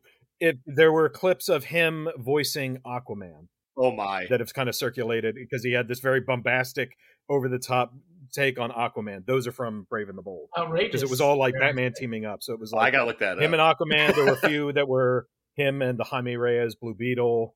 I haven't seen like whole episodes. I've just seen clips, but I think he's done Batman a few times since then too. Yeah, I think so. It's funny you bring that one up, and this is going to make me sound like a psychopath, but I only know it because I follow a few accounts. We're recording this on Jim Rash's birthday, Oh wow. okay. Hey! so Well, happy look birthday, that. Happy Jim birthday, Rash! Jim. I, I again, I only know that because I follow some community accounts, and they were talking about this. Isn't like something on my calendar. Shut up, Yeah, Nick. you, you don't have like his home address, do you? He's also the Riddler in the Harley Quinn show, which is coming back. Yeah, season three. That's true. Oh, I just watched the trailer for that, and it was I was dying. I I'm gonna. That's gonna be a fun season. Oh, I I loved the first two. I guess there's two, right? Too. Yeah. yeah. Because Luke was like subtly pushing me to to watch it for a long time, but like not wanting to force it. And I finally was just like, you know what, fuck it. I, I and one episode in, I was like, oh my god, this is like some of the better like American animation stuff I've seen. It's like, I watched it when it was on that, that DC streaming service. Like so. Yeah. Oh, you had DC first. I it's funny. I I I'm not a big Harley Quinn fan. Just big DC Comics guy. When they put out 97 Batman titles, or eventually you just got to like enough. Yeah. But ironically, I saw the first episode at our aforementioned friend Shannon's place when Mhm. we were down there watching a bunch of horror movies. And we would, you know, put in a cartoon or something in between them, and that then yeah, that's a it's a good show. Hey everyone, post production Eric here. At this point in the conversation with Ben and Luke, we transitioned into a story about another friend of the pod who isn't Shannon, the person we were just talking about. But that story then dovetailed into an anecdote that you're about to hear from me. I'm going to leave that whole anecdote portion in because it does inform the rest of the conversation for the remainder of the review. I am going to retroactively redact the name of the person that story is in regards to. Not that I think they'd have a problem with it, but just to be safe. But like I say later in the review, you know who you are. Although while we're talking about friend of the pod, redacted, and I might snip his name out of this, but you know who you are. The reason I asked you to tell that story, Jake, about give me the aside from the fact that you mentioned the comic store, is when redacted was moving. We were over helping him move boxes, and he thrusts a VHS tape in my hands and says, "Pretend this is yours," and walks away. Oh my god! And I look at it, and it's Guy Double Target in the old like A.D. Vision, like big black hard plastic VHS box. And so he's like, "Why do people always foist hentai on me when they move?" so, that has happened to me twice. I didn't know. I hadn't paid attention to what was in that bag. I didn't know Redacted. and had seen anime, let alone had Guy Double Target of all things on VHS. So, I don't I don't know that one, but that's a fantastic title. I like I don't know what that means, but I'm I'm gonna find out. I think like guy double target. I could I could riff all day about what that could mean. I mean, if you got a list of what the best hentai are, I think you know, like tweet it or something. I mean, oh yeah, you know. put a Letterboxd list together. yeah, yeah, exactly. Yeah, make that public is what I'm saying, Eric. To make sure everyone knows. Can't wait for my hashtag last four watched this week. That'll be our next Twitter poll on the uh, scary stuff count. I, I want to know the current whereabouts of this giant garbage bag full of VHS hentai. Uh, it's in the bottom drawer of a cabinet over there. So Okay, good, good. I was going to say, yeah. Okay, good. I'm glad you kept it because that's. I was afraid when that story started that it was going to involve you like destroying it with a shotgun or something. That you just had all these like. I was, I was like, God, what is the fucked up thing that like happened to these tapes? And I'm just like thinking about how they probably don't exist in any other medium. So the fact that you have them still is beautiful to me. At worst, we would have put them in the porn woods for some other kid to find, right? Exactly. No, yeah, no. Like, like, like, I guess I did interrupt the natural cycle of things by not leaving them in the woods. you could put on a hag and walk through the woods, just sort of drop them as you go, like Hansel and Gretel. You know, like, just leave them. See it in the forest with pornography. Some some kids find Legend of the Overfiend in a creek somewhere. They- It's like they put it in; it's all water damaged, so they only get a few frames. Like, what the fuck is going on? Ah, forest porn after three thousand years. I mean, man. I mean, I don't know. It's like it's funny. I don't know when that joke of finding porn in the woods became, but like I legitimately did. I mean, that happened. Oh, yeah, with we the did. Yeah. I first saw, Mhm. like well, straight up. That was a thing. It worked. Yeah, and it must have just. I guess it was just everybody doing it. It was like it was just kids stealing things and then being scared and leaving them for other kids to find. I guess I don't know. Yeah. it was a real thing. I guess it doesn't happen anymore. love to uh, make a movie, Ben, where somebody finds a cursed like hentai videotape in Ah! the woods, and it's like and can't get like rid a, of it. a ring style, like they're being stalked by like a Roger Rabbit kind of thing, where they're being stalked by like a hentai demon. You know? Judge porn. yeah, that would be pretty good. Well, what, remember we had one that was about finding a porn tape that w- that could freeze time, but that was before sex criminals was a thing, and then we were really Ah. bummed. But so I think finding a finding a cursed hentai tape, I think, is a probably good progression. We should look into that. Yeah, I- You know, but it, it'd be great if it'd be yeah, but like literally like who phrase like if it, yeah like a two D. That's what you're saying, right? That it's like a hand drawn. yeah. There's a traditionally animated, Yeah, you know, yeah, yeah, hentai yeah, yeah. tentacle dick demon that's like you know outside their window at night, you know, closing in. It's like the sun dog, you know, it gets closer and closer every time. oh, nice. Good pull. Yeah, every time you watch the hentai thing to jack off, then it's like it gets it's like closer to the frame. You know, it's like it's like moving. Yeah, yeah. it's like butterfly kisses.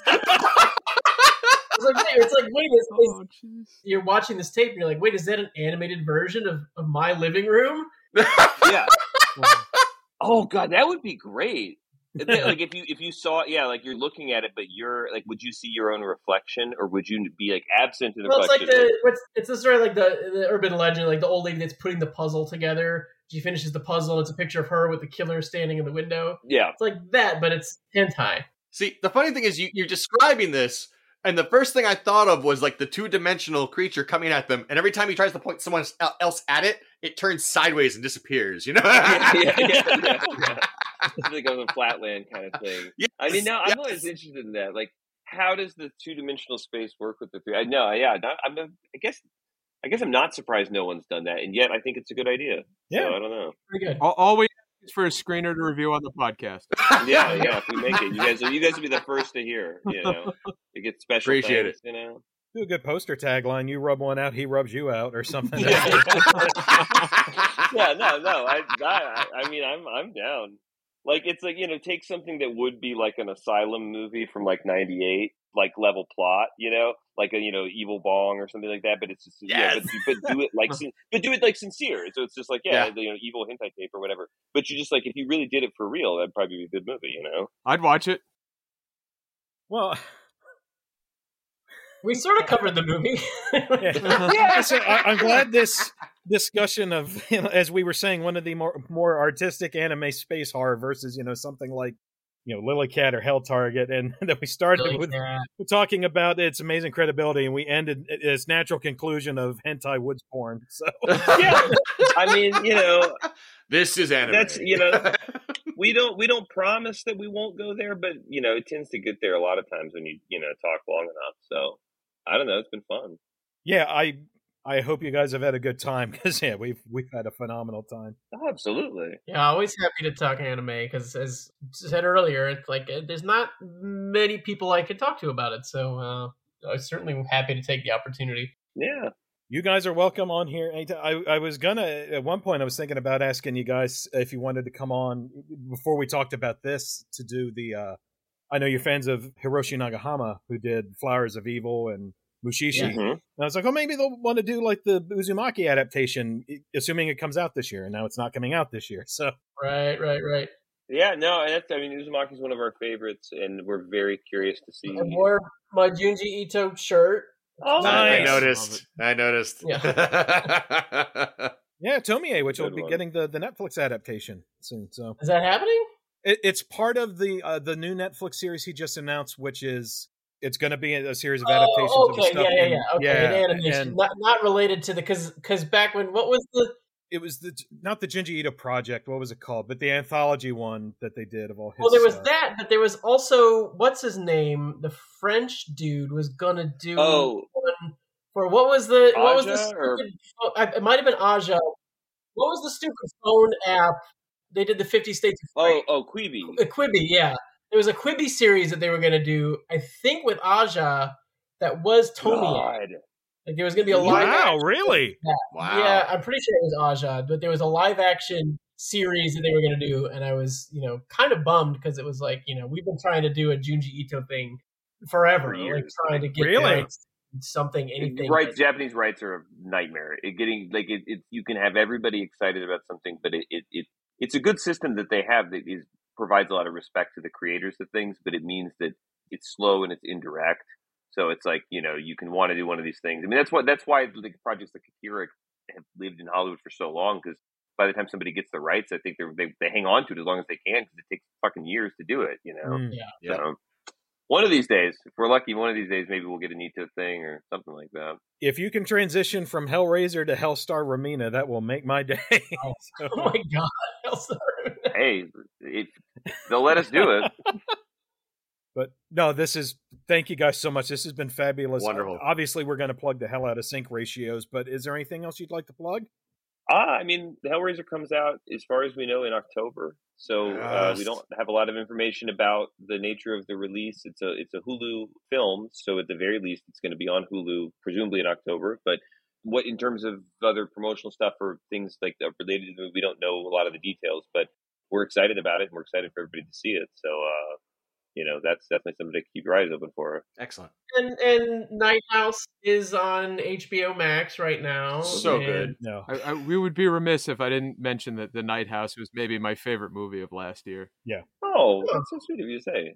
Awesome. Fantastically well done. One of my favorite movies that felt like Cthulhu Mythos without being directly Cthulhu Mythos in a long time, and I just Yep. adored it. And, and also, I just wanted to mention that um, Super Dark Times I absolutely adored. It's one of the movies in the pantheon that got me yelled at by my wife Oh, that's really cool. just because of the name. So she always gets on my case about listening to like depressing music or watching really dark stuff. And I remember her asking me what I was watching. I said it's called Super Dark Times, and she thought I was making fun of her. And, uh, but wonderful movie. Absolutely adored it. No, thank you. No, we're really that's those Night House and Super Dark Times are the two that are like you know the closest. I think I mean they're the closest to what we envisioned when we wrote them in the the movies that we had that we've made so far besides Hellraiser that we've had the kind of the closest experience with. In that you know David Bruckner is a very close friend of ours, as is Kevin Phillips. So with those two guys, when we make movies, it's it's a very uh, personal thing typically. So I'm glad to hear you guys really like them. Those those are the two that I think mean the most to us. So so thank you. Where's Super Times up right now? I think Super Dark Times is it on Shudder? It's on Shudder. I think it might be on Hulu as well. Oh, I can't remember because I did watch it streaming at first, but then I, I did pick up the DVD because I wanted to hear your commentary on it. But I can't remember where it's streaming. I think I watched it, like I rented it on Amazon when I watched it, so maybe Okay. it's there. Yeah, it's probably uh, something. It's there, but yeah, Super Dark Times, Night House. Uh, yeah, but yeah, thank you guys for having us. It was really fun. Fun to talk Oh, to you. thank you so much so much for for coming. coming. Be part of your friend group for a minute. You know, be part of the, the hang. Absolutely. Once again, big, big thanks to Ben and Luke for coming on the pod. We had so much fun talking to them about all things anime. Oh, I love the crap out of In them. fact, I haven't decided yet. You might just hear the ending theme of one of those anime we talked about at the end of this episode. I haven't, I haven't decided yet. I'm, But I'm very worried which one you mean. oh, yeah, it's that one. no. It might have certain something to do with someone whose name I might have redacted from the final episode, but I say again, you know who you are. And we also know who you are. But again, for Ben and Luke stuff, and we touch on a little bit in the discussion, but like we mentioned at the top, since it's been a bit since we recorded it, I'll just run down real quick where you can find Ben and Luke's stuff because I highly encourage you to watch all of it. Their movie Super Dark Times, as of this recording, is on Shudder and Hulu. If you like it, go get the DVD. They have a fabulous commentary with director Kevin Phillips, uh, who's also on their podcast with them several times. But And you're gonna like it. yeah, I love Super Dark Times. Uh, their movie Siren is currently on VOD. Same with Stephanie. Then The Night House is currently on HBO Max. And then Hellraiser is going to be debuting one week from when this episode comes out. So it'll be debuting on October the 7th. But the big thing is, for again, kind of the reason we asked them to come on is I'm a huge fan of Sync Ratios, their Evangelion podcast. It's fabulous. It's wrapped up. They've covered everything. They've done all the episodes of the show, they've done all the movies, the rebuilds, everything. So please, please, please go check out Sync Ratios wherever you get your pods. And if you go and watch The Night House, and I can't so good. can't possibly recommend it enough. So good. Just maybe pour yourself a little stiff one beforehand and gird your loins because it's Buckle up. it is a it is a journey. But again, absolutely worth it. One of the best horror movies to come out in, in recent memory. Just phenomenal film. it definitely went directions I did not expect. Uh, yeah, and I I would still call it one of the better cosmic horrors I've seen in a long time. It it had a distinct. We call a lot of things this, but there's a real Cthulhu-esque Lovecraftian vibe to it. I thought, and I look forward to us covering on this. Maybe we can do that with Beach House, and we can really get into cosmic horror and look, you know Lovecraftian stuff one of these days. Beach House, another very good movie that has nothing to do with anything here. I, I would love to do any of the movies I just mentioned. I like. I bet you, Yeah. I legitimately love Ben and Luke stuff. Aside from their feature films, I'll mention this real quick. They have several shorts. Go track their shorts down. They're not hard to find. In particular, as you would have heard by now, there's an extended part of our conversation about Magnetic Rose, which turns into woods porn, which actually plays into one of their shorts, sort of, kind of. They have a short called Too Cool for School, which is also directed by Kevin Phillips, who directed Super Dark Times. Uh, I really liked Too Cool for School. So go check that out. I can't remember where I watched it. I think it was Vimeo, but just Google it. You'll find it. It's not hard to find. I swear, Vimeo has all the shorts. They're just you know, anytime you can't find a short somewhere, it's on Vimeo. Yeah, all, all the indie directors and whatever, yeah, all their demo reels are on Vimeo. So it's Mm-hmm. And, and I'll say to our listeners, if you have any interesting stories about wood porn, like we just talked about, keep them to yourself. We don't want to hear it, but know that we're with you and we understand. you have to admit with with Ben and Luke's next project being Hellraiser, is like I guess us doing a largely porn discussion kind of fits. so on. I enjoyed it. What what what's their cat? We have such sights to show you. Is have such the- sights to show you. I don't know if that line is repeated in the remake. So at the, as of this recording, the trailer is out. I haven't watched it aside from like the first five ten seconds because I want to go in as cold as I can. But All I've seen is the the new pinhead. yeah, Jamie Clayton looks amazing. She's amazing. But yeah, I I look forward to our Hellraiser episode eventually. I think I'm a little trepidatious about that. I have to admit. I, w- I watched like 10 minutes of a Hellraiser movie when I was a kid, and it scared the shit out of me. And so whenever I think about Hellraiser, I have like very vivid, scared the shit out of me vibes. So I have an interesting history with the Hellraiser franchise, which because I started with one of the sequels, and I'll tell that story whenever we get to the franchise. But yeah, it's Hellraiser. I, I love covering every franchise. We're currently in the middle of or on the back end of going through the Nightmare on Elm Street franchise, and I love Home doing all these franchises from start to finish. Absolutely. yeah, we're gonna finish up uh, Freddy just in time to have another poll for uh, people to disappoint me with. Absolutely. I'm excited. They can deny you Halloween a second time. Like Peter, three times they'll deny you, James. and then a fourth just to say they love you. well, we we're gonna drop Nightmare off, so we have to replace it with another franchise. So we'll see. Maybe Hellraiser. Maybe uh, Child's Play is another possibility. A lot out there. Ooh, Yeah. fun. Well, if anyone's looking, I would love to cover Child's Play, but if anyone's looking for Child's Play content immediately, uh, the podcast Friends Till the End, which is Erica Henderson, who Yep. was so wonderful to talk to in our Dream Master review. She's on it with co host Benito Cereno and Matt Wilson. That pod starts, they cover season one of Chucky episode by episode. And then to fill the time in between season one and two, they ended up doing the movies. And now that they've done all the movies, as a lead into season two of Chucky, their newest episode is on the movie Bound because so many of the cast members of Bound are actually going to be in season two of Chucky. I mean, Jennifer Tilly's obvious, but there's more folks coming up. So I I love Friends till the end. So absolutely go check out that podcast. So yeah, I would love to cover the Child's Play franchise ourselves, but speaking of Magnetic Rose, I would just love to do more anime on this pod because I had such a fun time prepping for this discussion. Yeah. And it was so much fun talking about a Satoshi Kon and Katsuhiro Otomo project and all these other amazing creators who worked on it. I've got a lot of notes that of stuff we didn't even touch on, but I kind of want to let our conversation with Ben and Luke just be what it is, ending beautifully as it should have with Hentai Woodsporn. So um, I'm not going to get too much into additional notes because a lot of the notes I have are going to be stuff that's going to come up in other Satoshi Kon stuff. For instance, if you haven't watched it in a while or if you've just seen it, one fun thing to do if you're a Satoshi Kon fan is go back and look at Magnetic Rose's use of reflection imagery, how the banquet is reflected in Miguel's visor. Miguel, when he's rooting through Eva's jewelry in her armoire, he's reflected in the mirror. It's like a POV shot. Heintz seeing his daughter Emily briefly in the hall mirror. I mention all this for just a couple points. One is from an animation standpoint, it's really impressive yep. what they pulled off visually here. Two, it's a really fun manifestation of the thematic undercurrent of you know trapped in the past that runs through Magnetic Rose. But three, the reflection imagery is very very important to Perfect Blue, Yes, it is. which is a movie I definitely want to cover on the pod at some point. Uh, you can check it out yourself now on Shudder. I'd love to do Paranoia Agent. I'd love to do a lot of Satoshi Kon stuff. There's another anime we talked about possibly doing with Ben and Luke at some point. We're going to do it because I went down a weird ass rabbit hole for that, and I I need to make it mean something.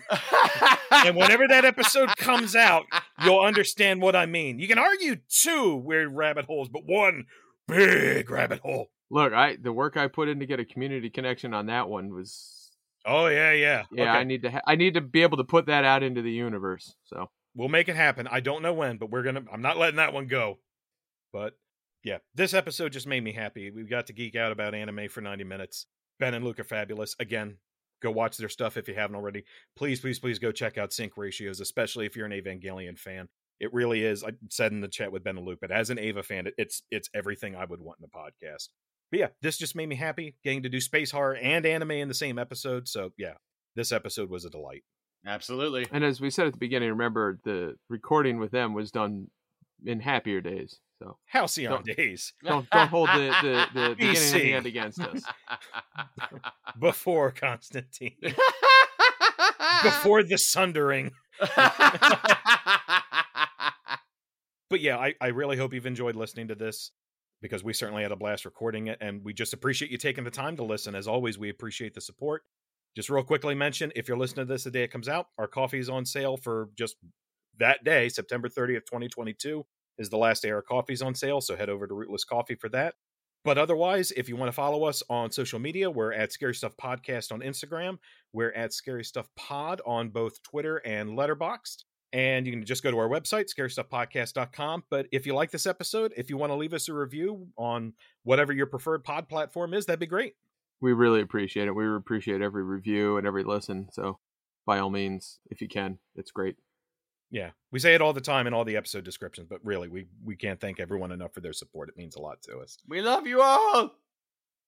Well, not Jer, but everybody else. Who? But he, he doesn't listen anyway, so it doesn't matter. matter. Well, hopefully he's going to listen to one we've got coming up, but later in October. But before we get to that, our next one. So we mentioned at the top that you know we're still working through the back end of the Elm Street franchise, and we're finally getting back to it. Our next episode after this one, there's going to be a week off, probably, and then so hopefully around two weeks after this, thereabouts, we will have our episode on Wes Craven's New Nightmare. And if you follow us on Twitter, you've already seen that our guest for that episode is Cynthia Pelayo, who is an amazing author, is the author of the book Children of Chicago, which recently got licensed for film. Her new poetry collection, Crime Scene, is going to be coming out around the same time as that episode. It's coming out from Raw Dog Screaming Press. So absolutely go check that out. We talk about it more in the new Nightmare review, but Cynthia's fabulous. That's another terrific discussion. Cynthia is an enormous Freddy Krueger and Elm Street fan, so it was really, really special to get her on before we got to the remake. Indeed. But that being said, yeah, we're really excited for what we've got coming up. We uh, announced our October lineup on Twitter. We're excited for all of it, but thank you so much for listening. So we'll be back soon with Elm Street content. In the meantime, this is Eric signing off, saying thanks again. This is Jake saying lub dub. this is Nick saying good night, everybody.